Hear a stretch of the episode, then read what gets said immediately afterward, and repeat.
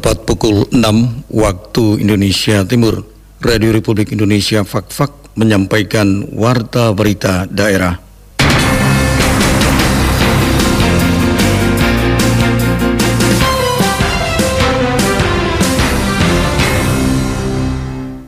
Jadi masyarakat tidak perlu khawatir, berita tentang ada 50 orang yang reaktif itu disebarkan oleh pihak-pihak yang tidak bertanggung jawab, artinya tidak benar berita itu. Memenuhi syarat sebagai pemilih, tetapi belum terdaftar bisa kita daftarkan dengan syarat harus punya dokumen kependudukan. Hal ini juga akan kita tindak lanjut dengan gerakan uji publik.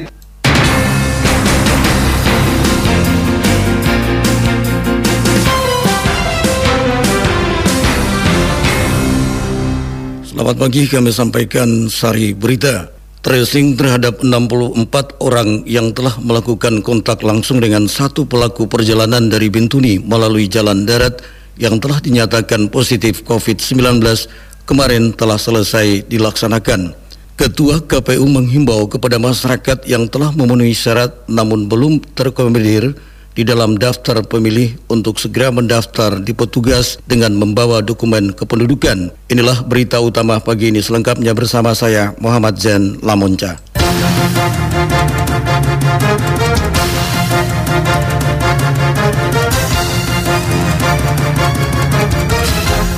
Kami sampaikan berita pertama. Dari 64 orang yang telah melakukan kontak langsung dengan satu pelaku perjalanan dari Bintuni melalui jalan darat yang telah dinyatakan positif COVID-19 kemarin telah selesai dilaksanakan tracing dan mendapatkan hasil 63 diantaranya dinyatakan non-reaktif sedangkan satu orang reaktif. Masyarakat yang melakukan kontak langsung dengan satu pelaku perjalanan dari Bintuni melalui jalan darat yang dinyatakan positif COVID-19 berinisial LT telah selesai dilaksanakan. Sesuai informasi yang berhasil dihimpun RRI, dari 64 orang yang diperiksa, hanya satu yang dinyatakan reaktif dan telah dikarantina secara terpusat di Diklat Pemda. Sementara untuk 63 orang lainnya dinyatakan non-reaktif namun tetap melakukan himbauan protokol kesehatan. Lebih jelasnya mengenai hal tersebut, berikut kita ikuti penjelasan Dr. Subanru Moning, juru bicara percepatan penanganan dan pencegahan COVID-19 Kabupaten Fakfak.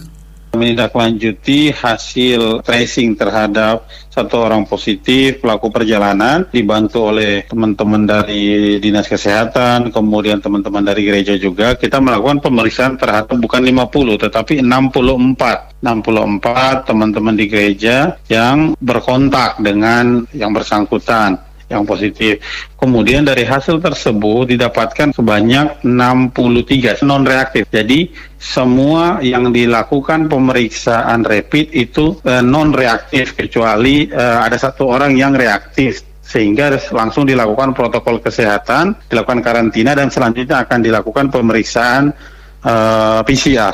Memang saat ini untuk PCR itu sedang menunggu kiriman dari provinsi. Kami sudah berkoordinasi dengan Dinas Kesehatan Provinsi untuk pengiriman dan akan dikirimkan dengan kesempatan yang paling cepat ke Fakfak. Nanti setelah itu langsung kita lakukan swab terhadap hasil-hasil yang reaktif. Termasuk ada beberapa juga yang memang saat ini masih di karantina terpusat karena rapidnya reaktif, untuk menunggu pemeriksaan swab selanjutnya. Sekali lagi saya tegaskan bahwa tidak benar ada info bahwa 50 orang reaktif. Itu tidak benar, karena sebenarnya terjadi adalah dari semua pemeriksaan didapatkan 63 orang non-reaktif, hanya satu saja yang reaktif dan sudah ditangani sesuai dengan protokol COVID-19.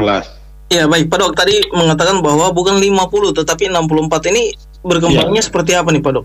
Jadi memang kita dari awalnya disampaikan bahwa sekitar ada 50 orang yang berkontak. Kami siapkan, tetapi kami evaluasi lebih jauh lagi, kami berdasarkan anamnesis dan lain sebagainya, sehingga memang total yang mengikuti rapid test sebanyak 64 orang.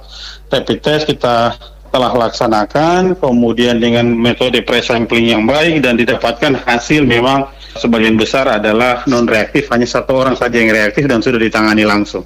Kalau kita lihat situasi yang berkembang, ini hasil yang positif sudah meningkat. Ini seperti apa, Pak Dok? Mungkin bisa dijelaskan. Jadi memang hasil yang positif yang ada di Kabupaten Fakfak saat ini totalnya adalah 30 orang terakhir, dengan ada tambah 1 orang lagi, 25 sudah dinyatakan sembuh, yang saat ini masih dalam penanganan tim di klater pusat sekitar 5 orang terakhir, dan semua tanpa keluhan. Dan semua rata-rata adalah pelaku perjalanan yang datang dari luar kota Fakfak, dan memang suatu hal yang tidak bisa juga kita hindari bahwa transportasi dan lain sebagainya memang kita tetap buka bertahap. Tetapi Kabupaten Fakfak, saya tegaskan, belum terjadi transmisi lokal, karena semua yang masuk adalah pelaku perjalanan. Ketika sampai di bandara atau sampai di pelabuhan, kita lakukan screening ulang. Jadi kita tidak hanya saja menerima surat keterangan rapid, tetapi semua pelaku perjalanan yang masuk kita lakukan pemeriksaan lagi dengan menggunakan darah vena. Kemudian kita periksa di bandara maupun di pelabuhan, yang reaktif kita lakukan swab, sehingga terjaringlah sebanyak itu orangnya. Memang akan bertambah seiring dengan orang masuk ke Fakfak akan bertambah, tetapi yang kita hindari adalah terjadinya transmisi lokal, sehingga jika dia positif kita langsung pindahkan ke karantina terpusat. Saya ingin sampaikan kepada masyarakat bahwa saudara-saudara yang di Fakfak semuanya, gerak cepat yang dilakukan oleh rumah sakit, dinas kesehatan, kemudian dibantu oleh pihak gereja untuk mendeteksi hal tersebut, kemudian melakukan tracing, kemudian melakukan pemeriksaan rapid, dilanjutkan dengan pemantauan karantina juga terhadap teman-teman yang sebelumnya dilakukan rapid untuk melihat gejala-gejala selanjutnya. Jadi masyarakat tidak perlu khawatir, berita tentang ada 50 orang yang reaktif itu disebarkan oleh pihak-pihak yang tidak bertanggung jawab, artinya tidak benar berita itu, karena secara detail ataupun secara jelas saya sampaikan bahwa kami melakukan pemeriksaan rapid terhadap 64 orang semuanya, dan didapatkan 63 orang hasilnya non reaktif, 1 orang hasilnya reaktif, sudah kita tangani sesuai dengan protokol COVID-19. Dan saat ini sedang menunggu untuk dilaksanakan pemeriksaan swab PCR. Mudah-mudahan bisa terlaksana dalam waktu 1 atau 2 hari ini lagi. Ketika kita datang, langsung kita lakukan pemeriksaan PCR. Ya, intinya sih masyarakat tetap melakukan langkah-langkah pencegahan penanganan COVID-19 seperti menggunakan masker, kemudian seketika bepergian sebagai syarat untuk perlindungan terhadap pribadi dan diri masing-masing. Kemudian juga saya berharap kepada semua masyarakat yang melakukan perjalanan dari luar atau dari manapun, maka hendaknya menyampaikan atau melaporkan kepada gugus tugas sehingga bisa kita hindari penyebaran atau pemutusan rantai penularan COVID di Kabupaten Fakfak ini.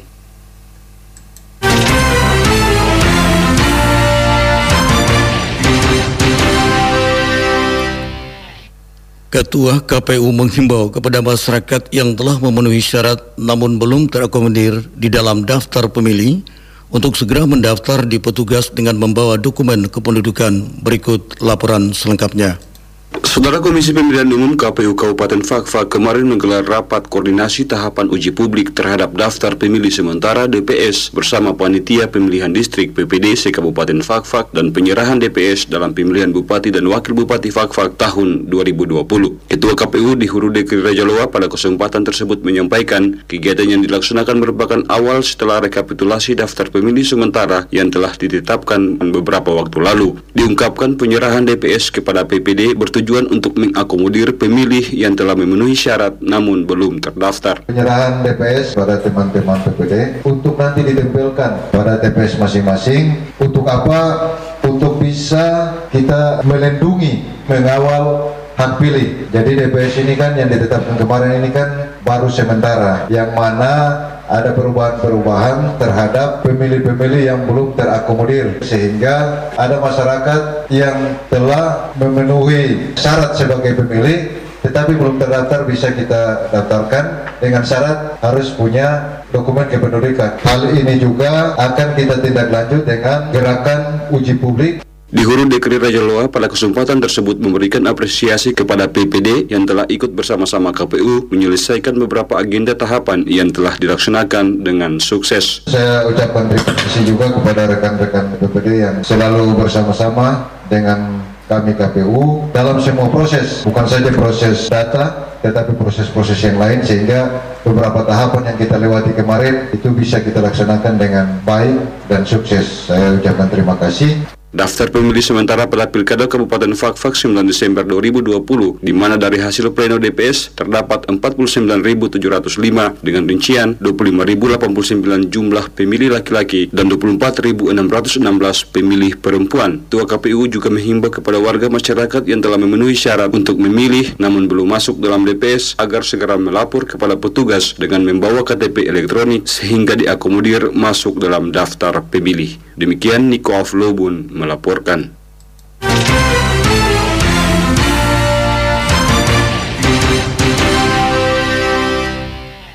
Warta berita daerah ini tengah disiarkan Radio Republik Indonesia Fakfak. Kegiatan pelatihan pemandu wisata selam yang dilaksanakan oleh DPC HPI Kabupaten Fakfak bersama Dinas Pariwisata dan Kebudayaan Kabupaten Fakfak kepada 40 pemandu wisata yang ada di daerah ini sebagai wujud untuk memberikan pengetahuan pendamping dalam hal penyelaman. Berikut laporannya. Dewan Pimpinan Cabang DPC Himpunan Pramuwisata Indonesia HPI bekerjasama dengan Dinas Pariwisata dan Kebudayaan Kabupaten Fakfak menggelar pelatihan pemandu wisata selam. Kegiatan tersebut akan berlangsung selama 4 hingga 5 hari yang dipusatkan di Pulau Tubir Seram. Ketua DPC HPI Kabupaten Fakfak Prayogo Kusumo menjelaskan, kegiatan pelatihan ini difokuskan pada aktivitas penyelaman khususnya wisata, di mana para peserta akan dibekali dengan pengetahuan lanjutan untuk menjadikan pemandu wisata yang nantinya memiliki pengetahuan pendampingan dalam hal penyelaman. Dikatakan jumlah peserta atau pemandu wisata yang mengikuti pelatihan selam sebanyak 40 peserta yang terbagi ke dalam 3 sesi, yakni sesi kelas, sesi perairan terbatas, dan sesi ujian laut.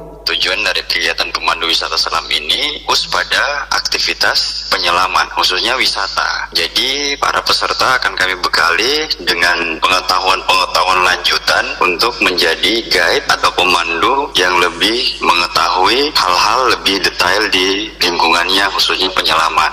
Untuk kegiatan pelatihan ini direncanakan peserta yang akan ikut itu calon-calon pemandu wisata semua, khususnya wisata selam, kurang lebih 40 peserta. Untuk lokasi yang sudah kami rencanakan di sini akan terbagi dalam 3 sesi. Sesi pertama itu sesi kelas atau materi kelas. Sesi kedua itu sesi perairan terbatas atau kolam. Sesi ketiga itu sesi open water atau ujian lautnya. Ini untuk kondisi open waternya, berdasarkan hasil survei kami beberapa hari ini, itu akan kami tempatkan di Tuber Seram. Disinggung tentang peralatan khusus apa yang digunakan untuk pelatihan pemandu wisata selam bagi peserta pelatihan, menurut Ketua DPC HPI Kabupaten Fakfak, peralatan yang digunakan pada pelatihan tersebut berupa scuba set atau peralatan yang dipergunakan untuk beraktivitas di bawah laut.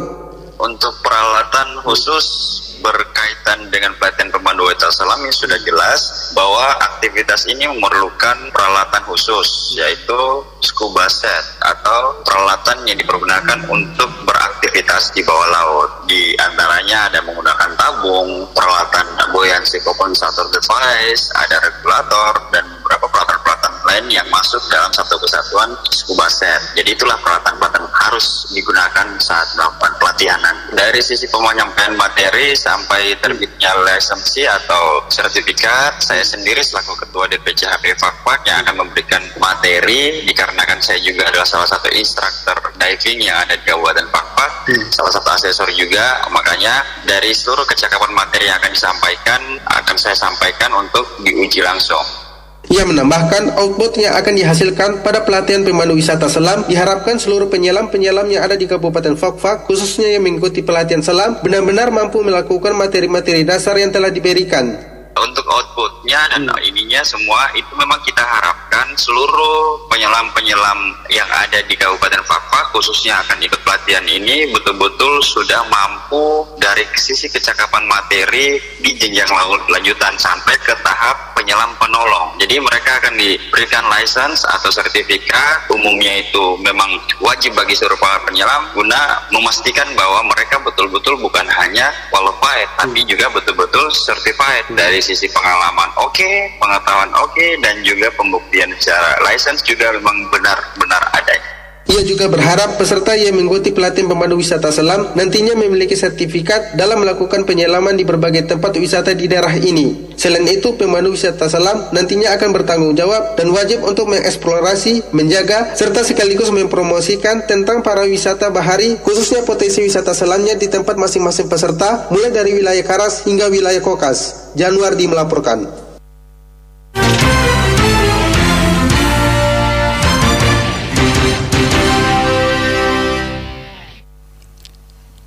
Guna melindungi kesehatan masyarakat dari bahaya akibat rokok serta membudayakan hidup sehat dan menekan angka pertumbuhan perokok pemula, Dinas Kesehatan Kabupaten Fakfak menyusun rancangan peraturan daerah Kabupaten Fakfak tentang kawasan bebas rokok. Guna meminimalisir bahaya dari asap rokok terhadap perokok itu sendiri maupun orang lain, Dinas Kesehatan Kabupaten Fakfak menyusun rancangan peraturan daerah Kabupaten Fakfak tahun 2019 tentang kawasan bebas rokok. Kepala Dinas Kesehatan Kabupaten Fakfak, Gondo Suprapto mengatakan, pembuatan draft rancangan peraturan daerah Kabupaten Fakfak tahun 2019 tentang kawasan bebas rokok telah diusulkan ke DPRD Kabupaten Fakfak yang saat ini usulan tersebut masih dibahas dan digodok secara bersama. Dikatakan selain draft rancangan perda kawasan bebas rokok juga telah diserahkan melalui bagian hukum pemerintah Kabupaten Fakfak dan selanjutnya akan dikonsultasikan dan dibuat permintaan pembuatan nomor register kepada Biro Hukum Provinsi Papua Barat di Manokwari. Pemerintah Kabupaten Fakfak, khususnya instansi teknis Dinas Kesehatan Kabupaten Fakfak merencanakan akan mengajukan rancangan peraturan daerah di Kabupaten Fakfak tentang kawasan tanpa rokok, dan hal ini memang berpedoman pada surat keputusan bersama Menteri Kesehatan dan Kementerian Dalam Negeri nomor 188/Menkes/PBI tahun 2011 dan nomor 7 tahun 2011 tentang pedoman pelaksanaan kawasan tanpa rokok yang merupakan landasan hukum bagi kita instansi teknis di bawahnya baik Dinas Kesehatan maupun pemerintah daerah. Oleh karena itu kami dari Dinas Kesehatan membuat draft rancangan tersebut dan diusulkan DPRD Kabupaten Fakfak, dan saat ini usulan itu masih digodok dan sudah lewat bagian hukum pemerintah Kabupaten Fakfak juga sudah merancang dan selanjutnya akan dikonsultasikan dan dibuat sebuah permintaan nomor register kepada Biro Hukum Provinsi Papua Barat di Manokwari. Menurut Kadis Kesehatan Kabupaten Fakfak, tujuan pembuatan draft rancangan peraturan daerah Kabupaten Fakfak tahun 2019 tentang kawasan bebas rokok adalah untuk melindungi kesehatan masyarakat dari bahaya asap rokok, membudayakan hidup sehat, serta menekan angka pertumbuhan perokok pemula. Sementara sasaran yang menjadi kawasan bebas rokok adalah fasilitas pelayanan kesehatan, tempat proses belajar mengajar, tempat anak bermain, tempat ibadah, angkutan umum, dan lain sebagainya. Membatasi orang untuk merokok. Salah satu tempat yang tidak boleh untuk di situ orang merokok adalah kawasan pelayanan kesehatan atau fasilitas kesehatan. Di situ juga ada tempat proses belajar mengajar, tempat bermain anak, dan tempat ibadah dan lain-lain. Namun di tempat kerja yang lain diharapkan mereka punya ruangan khusus untuk mengakomodir ataupun fasilitas untuk smoking area begitu, tempat untuk merokok. Yang kedua tujuannya adalah kita juga dapat mengklaim cukai rokok dari Kementerian Keuangan, itu kita dapat menggunakan untuk kegiatan kesehatan, dan kita pasti setelah jadi kita akan uji publik, artinya kita mensosialisasikan kepada masyarakat dan instansi stakeholder yang lain. Dengan adanya pembuatan draft rancangan peraturan daerah Kabupaten Fakfak tahun 2019 tentang kawasan bebas rokok, ia berharap kepada masyarakat, khususnya bagi perokok aktif, dapat mengetahui tempat-tempat mana saja yang dilarang untuk merokok sehingga masyarakat yang tidak merokok dapat terbebas dari bahaya asap rokok. Ia menambahkan untuk mendukung rancangan perda ini, pihaknya akan bekerja sama dengan instansi terkait untuk mensosialisasikan kepada masyarakat luas. Januardi melaporkan.